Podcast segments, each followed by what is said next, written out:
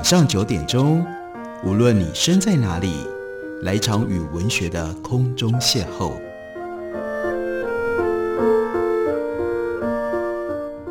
杨照谈书，邀您一同遨游文学世界，认识古今中外的经典之作。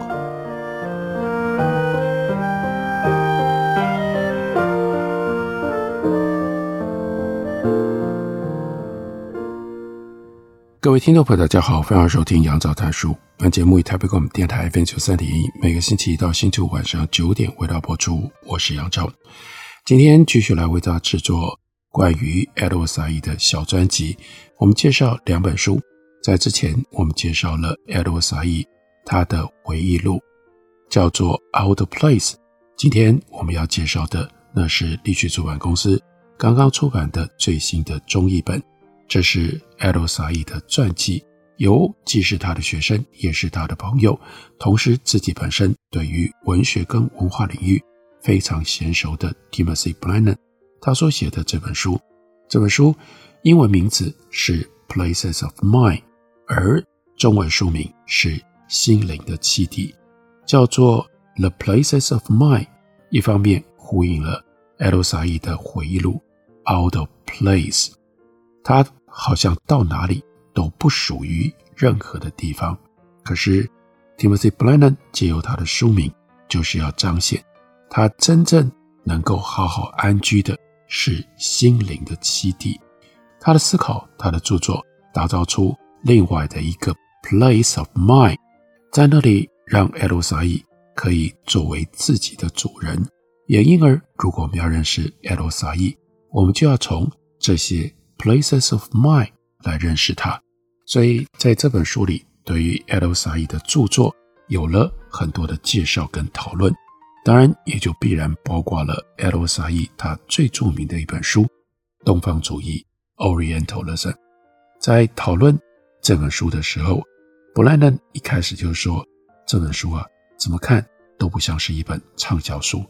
这本书写作于美国政治的大丑闻。”水门案听证会接近结束的时候，以贝鲁特因内战而满目疮痍的建筑揭开了序幕。几段文字之后，读者被匆匆带入了一门很少人听过的学科的历史，那就是 Oriental Study 东方学。这历史从浪漫主义时代19世纪开始，其后各章从19世纪的小说跳跃到美国新闻圈的喜歌剧。还有既新奇的各种龌龊勾当，除非一个读者过去十年来一直有跟进 Edward Said 的著作，或者就已经熟悉了那个时代重要的一位知识分子、历史学家 William Appleman Williams 论帝国作为一种生活方式的作品，或者是熟悉 Lamartine 的诗，否则他会对于 Edward Said 选择材料的方式。感觉到困惑，甚至感觉到惊慌。语言学家和历史学家也对这本书的畅销大惑不解。这本书对他的一半读者来说是一大胜利，对另外一半读者来说是一大丑闻。但不管怎样，没有人能够忽略这本书。在中东很多地区，读者的反应接近欣喜若狂。我们看到书里面引用。卡利迪，他说：“这是历来第一次，我们中间，这我们指的是阿拉伯人，有人写出了一部书，叫《帝国滚他妈的蛋》。撒义看来是对帝国说：我们知道你们在玩什么把戏。他要批判的不只是一些静态的本质性的身份特征，还有一整套为权力服务的知识理论。Orientalism 东方主义这本书。”打开了千门万户，让一条瀑布，让一条急流可以涌过。作为对于英法对阿拉伯和伊斯兰世界的学术研究的指控，《东方主义》这本书把它的理据说得相当的清楚。东方研究成功创造出一种天马行空的投射，去满足西方对于阿拉伯人和伊斯兰教的偏见。这些意象有的时候生气勃勃，让人迷醉。有的时候幼稚白痴的，令人可恨。但他们无一把阿拉伯人和穆斯林描绘为欧洲的邻居，或者是同时代的人，也不会形容他们就和西方人一样，需要面对各种日常的烦恼。许多世纪以来，这些意象跟态度就形成了一个互相加强的陈腔滥调网络，反映在媒体、教会和大学的政策当中。凭借着看似客观的科学权威，新的偏见加入到业已流传的那些偏见当中。这座学问大厦剥夺了阿拉伯人的一切，只留给了他们一个称之为 textual reality 文本上的真实，通常是奠基于为数不多的中世纪宗教文件。就这样，阿拉伯世界被困在自己过去的经典里。虽然《东方主义》这本书在这层意义上看似没有争议，不过读者对此外其他的内容、其他的事情却很难有一致的看法。大部分读者都未能注意到萨义对东方学家 （Orientalists） 那样的一种矛盾心情。他们有的时候会被看成是罪魁祸首，他们提出来的所谓已知事实，把科学权威赋予了一幅阿拉伯汉伊斯兰他者 （the other） 的肖像。他们把阿拉伯人和伊斯兰穆斯林用这种方式给陌生化、他者化。他们说的故事更多的是透露出西方对于阿拉伯坏蛋的需要，而不是有关住在黎凡特那些有血有肉的人。这些人的昭昭现实显然要比西方能够就他们所说的任何事情都要来得多。但另外一方面，难道这些学者他们不是语言学家吗？又难道语言学不是一种萨义他想要复兴的阅读看研究的方式吗？基于这些理由，他对 Orientalist 东方学家他的评价是复杂的。在紧接着《东方主义》这本书之后。萨义所写的一些文章当中，他显示出自己其实高度尊敬很多他在东方主义书里面批评的东方学家。例如说，他惊叹马斯尼翁有一个完全不同种类的宏大心灵，他也赞叹 Raymond Schwab 他别出心裁而显而易见的母题。事实上，他在东方主义书里面部分是要论证。这些东方学家，他们的意象、节奏和母题有很多可供阿拉伯学者和意义知识分子学习的地方，而他也打算仔细留意这些东方学家他们的风格和他们呈现的方式。萨义自己认为，《东方主义》这本书的成功，完全是因为他向这些东方学家做了很好的学习才能够达到的。读者在热烈欢迎《东方主义》这本书的时候，当然也就产生了很多的误解。如果说这部书不是真正有关中东，或者说巴勒斯坦不是潜伏在他讲述像 Disraeli 或者是 Low Cramer 或者是 H.A.R. Gibb 他们对于阿拉伯落后的讽刺后面，那当然言之太过。但是这本书却不只是。甚至主要不是关于东方和研究他的学者，一直有在读萨义著作的人，不太可能看不出来。东方主义的一个主题是主张 representation，不只是对世界的文字述说，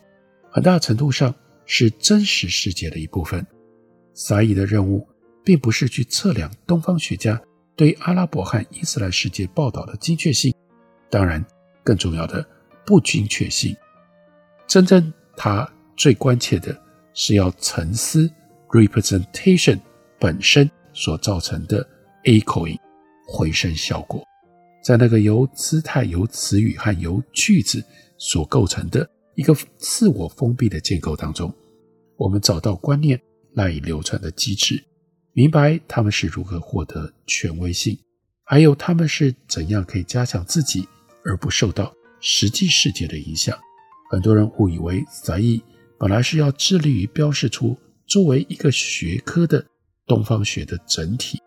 他从来没有这样的打算。所以你批评他，在这方面失败，这根本就搞错了。他的目标不是这个。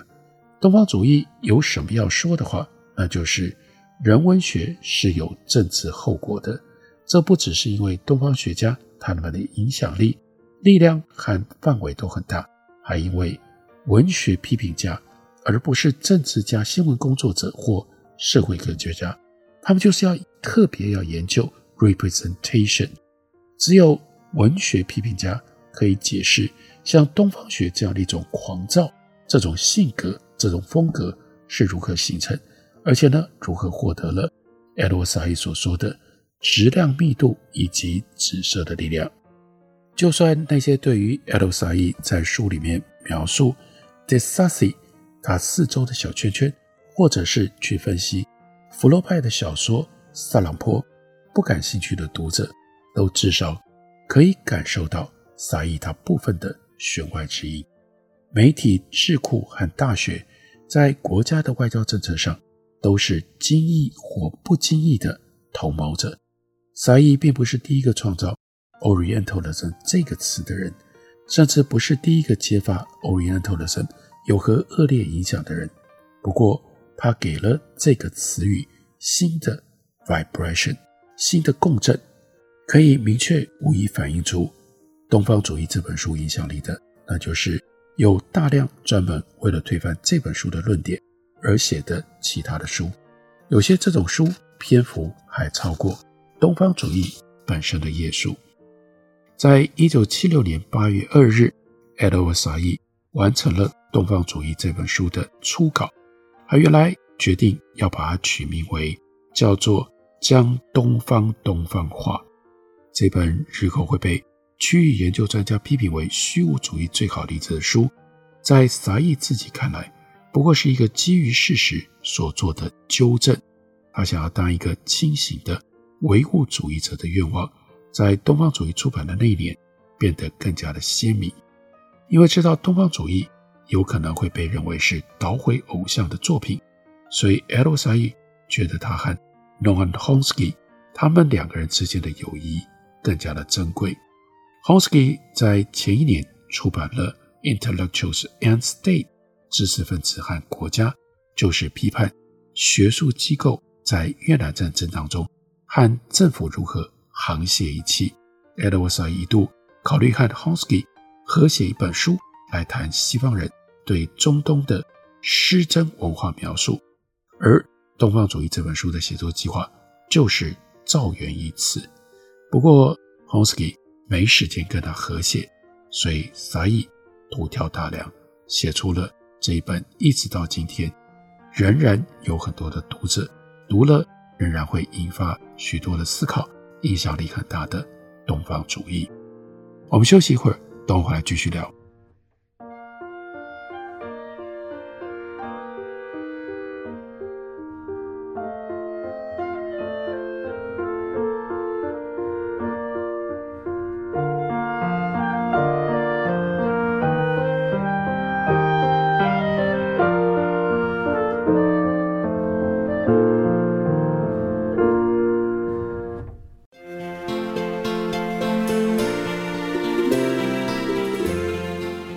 大家好，我是李千娜。台北的好声音尽在 FM 九三点一，AM 一一三四，台北广播电台。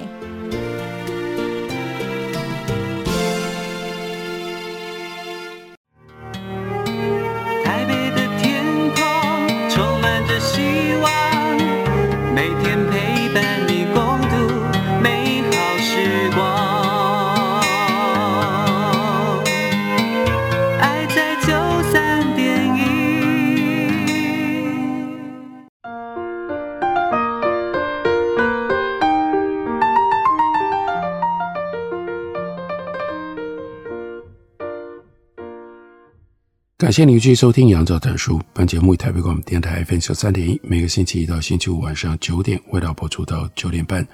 今天为大家介绍的，这是 Timothy Blanton 他所写的《Places of Places of Mind》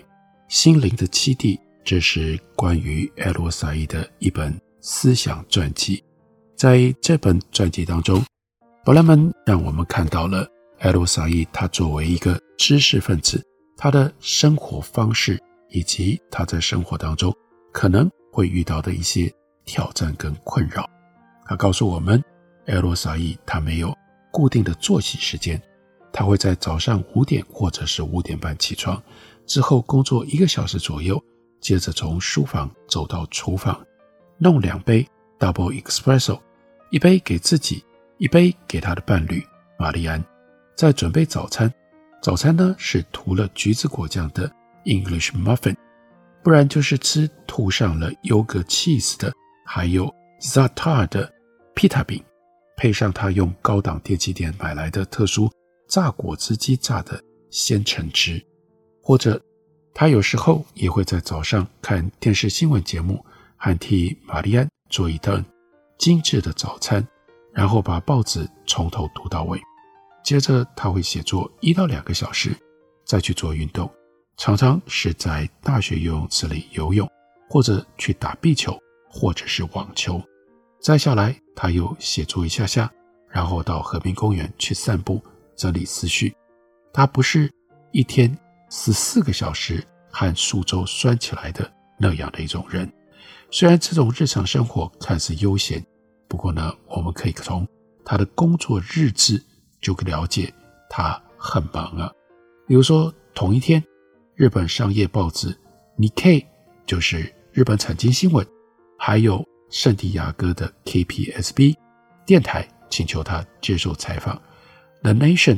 国家杂志的主编 Hover 写信给他，保证国家杂志对于伊拉克战争的报道不会太差，同时要求他提几个可以就这方面发表意见的作者。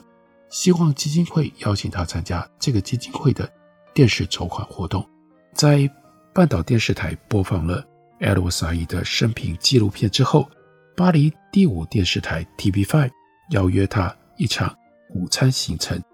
来自于韩国汉城的主办单位邀请他在第十一届反贪腐会议能够演讲，好几位作者寄书给他，表达仰慕之意，并且寻求他的肯定。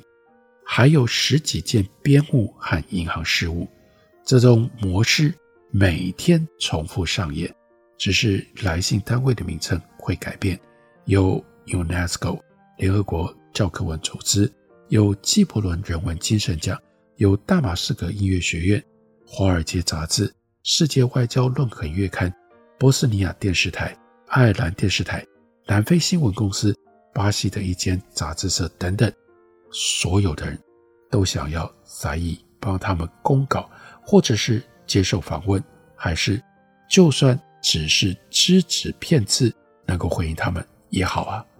这就怪不得萨义他对钢琴的兴趣虽然并没有衰退，但这个时候他只能够用零星的时间来弹琴，每天大概只有二十分钟左右，早晚都有电话铃声打破了办公室的宁静。很多来电是谈公事，需要的时间不多；其他还有闲聊，或者是呢约他到卢森堡咖啡馆去吃午餐。他会一大早打电话给好朋友，假装为了发现他们还没有起床而惊讶，责备他们懒惰。他的偶像之一 Spitzer 痛恨会打断思想的学院杂务，一度曾经说过一句名言：活动主办单位的来电。是学者书桌的死敌。反观萨义却认为，电话是他的另外一项武器。国家杂志的驻伦敦特派员，也是他之前的学生。Guten Plan 就曾经指出，萨义用电话作为精湛表演的工具。他的工作节奏形塑了他的观念。熟悉他的人都知道，他对于 Monblanc 万宝龙钢笔还有蓝纸笔记本。情有独钟，他会抽出胸前口袋的钢笔，去责备那些下课之后到电脑教室去的学生，说：“看看，这就是我唯一需要的。”那时候的国家杂志主编有一次呢，上门请他修改一篇文章，听了他建议的修改之后，沙溢卷起发式袖口的衣袖，扭开钢笔的笔帽，把笔轻轻地晃了晃，改了起来。这个主编当时心里想，他也许就像巴尔扎克一样，一切都是手写。沙溢有一个助理，曾经帮他用打字机打过很多写在纸上的潦草信件和文章。不过他的文集却透露出了事情和主编所想的不一样。这些文稿的原稿很特别，因为不只是修改不多，而且还是用让人会好奇的奇特混合方式。有一些确实是用钢笔写在昂贵的蓝色纸上，但也有很多是用铅笔写在普通的黄色纸或者是白色的电脑纸上。有的时候，在一页中间，甚至在一句的中间，文本就会转变成为打字的段落。过了一阵子，又会出现一个从别的地方剪下来的打字段落，插在句子当中。很多原稿是打字的，他的助理面都认为。他的助理都知道，沙溢其实是打字好手。很多页原稿同时包含了手写、贴上和打字的段落，就像他因为厌倦了一种方式去换另外一种一样，或者大概他只是在路上，手边没有打字机，又或者因为他从家里去了大学的办公室。也有一个完全不同的可能，那就是书写对他来说是一种。感官经验遇到了瓶颈，他就要尝试用不同的书写方式来予以突破。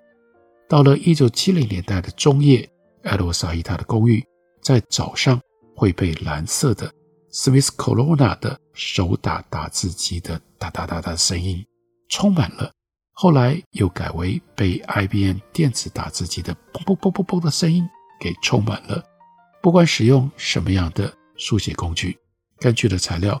都是在不同的出国旅途中所写下的小卡片、小纸片。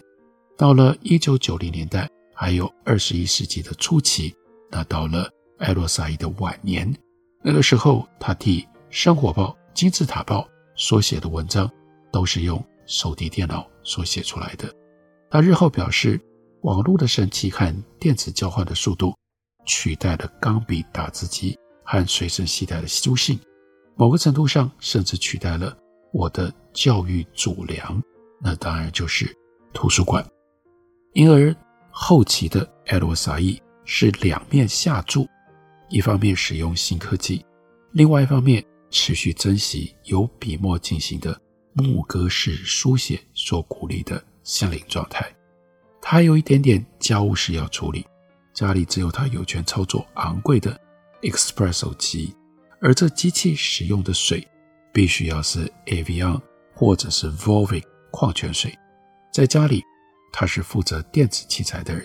如果有谁需要一部新的音响，他会安排一趟到 Ives 这家店去的购买之旅，亲自跟售货员谈价钱。他的很多熟人都禁不住要谈。爱洛沙伊多爱采购，谈他对最好的缝纫用品店、裁缝店。和烟草店是多么样的熟门熟路，也谈他对于烟斗、高档的音响和雪茄的特殊爱好。不过，他对好东西的偏好结合了一种无拘无束的态度。既然他是外交官们的贵宾，也许会预期他培养出一种对于美酒、对于米其林星级餐厅的钟爱。但事实上，他一贯他就只爱普通的 Single Malt Whisky。他也很讨厌豪华餐厅。在沙溢所有的工作模态当中，书写是相对最完整、最不破碎的。一篇文章通常需要两三天，然后三易其稿，每一次都是修改小地方。除了一些例外，他看来不会为了遣词用句煞费思量。他的文字从来不雕琢，更多的是从观念，而不是由文体。所驱使，不过他非常的警觉，不会把俗语、外来语、口语混入到正式的文体当中。不管怎么样，他的东西在印出来之后的样子，和他想出来的时候差不多。这种才能，在他一九八零年代面对来自于纽约媒体的新挑战的时候，显得格外的宝贵。自从看前妻玛丽离婚了之后，沙溢在中学时代难以入睡的倾向，越来越严重，这种情形维持到他人生后期。他后来猜测，这是对于母亲在癌症晚期总是难以成眠的某一种无用的质疑。不管是出于对不是生产的新教徒是内疚，还是出于慢性忧郁，失眠都使得萨伊把语言活动供奉起来。随着时间过去，他会突然放下工作，专注休息。例如说，他会突然在百忙当中跑去听音乐会，或者出国旅行。一九七九年，他去西班牙；一九八二年，他去突尼西亚；一九八八年，他带全家去摩洛哥。都是如此。阅读呢，多多少少有点零碎。有的时候在飞机上，或者是下课回到家里之后，他白天大部分的工作时间是看访客谈话，或者是讲电话。虽然是一个 scholar，是一个学者，他没有学者生活所需要的那种隐遁，反而过得像记者一般的忙乱。这种生活一部分。不断地建立了新的人脉，因为出版了《东方主义》那本书而得到了毁誉参半的反应之后，在出版界运筹帷幄，对埃德温·萨伊来说特别的重要。《时代》杂志在一九七八年对他的恭维，这个时候呢，已经变成了过去式。随着巴勒斯坦问题的影响力发酵，他变成了纽约出版社亲以色列派的眼中钉。他从来都不是《New Review of Books》，这是犹太人办的书评杂志。他不是固定的作者班底，在一九八零年代、一九九零年代，偶尔才在《New Review》发表一两篇作品，到二零零零年才终于能够发表他对于 Mahfouz 的长篇详尽的评论，标题叫做《The Cruelty of Memory》。在这样的追寻当中。虽然有玛丽安的陪伴，但萨伊仍然感觉自己在许多的聚会当中是局外人，反反复复受到自我怀疑的困扰。熟悉他的人认为他的不安全感是没有根据的。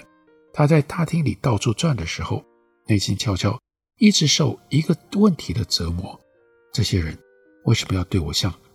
这些人为什么要对像我这样的一个小人物感兴趣呢？不过，在下一刻，受到精神能量的支撑，他会动员去词典的魅力，抓住一个话题，把他的不安全感变成了流利的口才。借由这种方式阅读 Timothy Brennan 的描述，我们会对于艾罗萨伊这个人、这个作者有更确切、更贴近的认识跟理解，从而也就影响了我们如何读他的书。如何从他的书中读到了更多的启示跟启发？感谢您的收听，我们明天同一时间再会。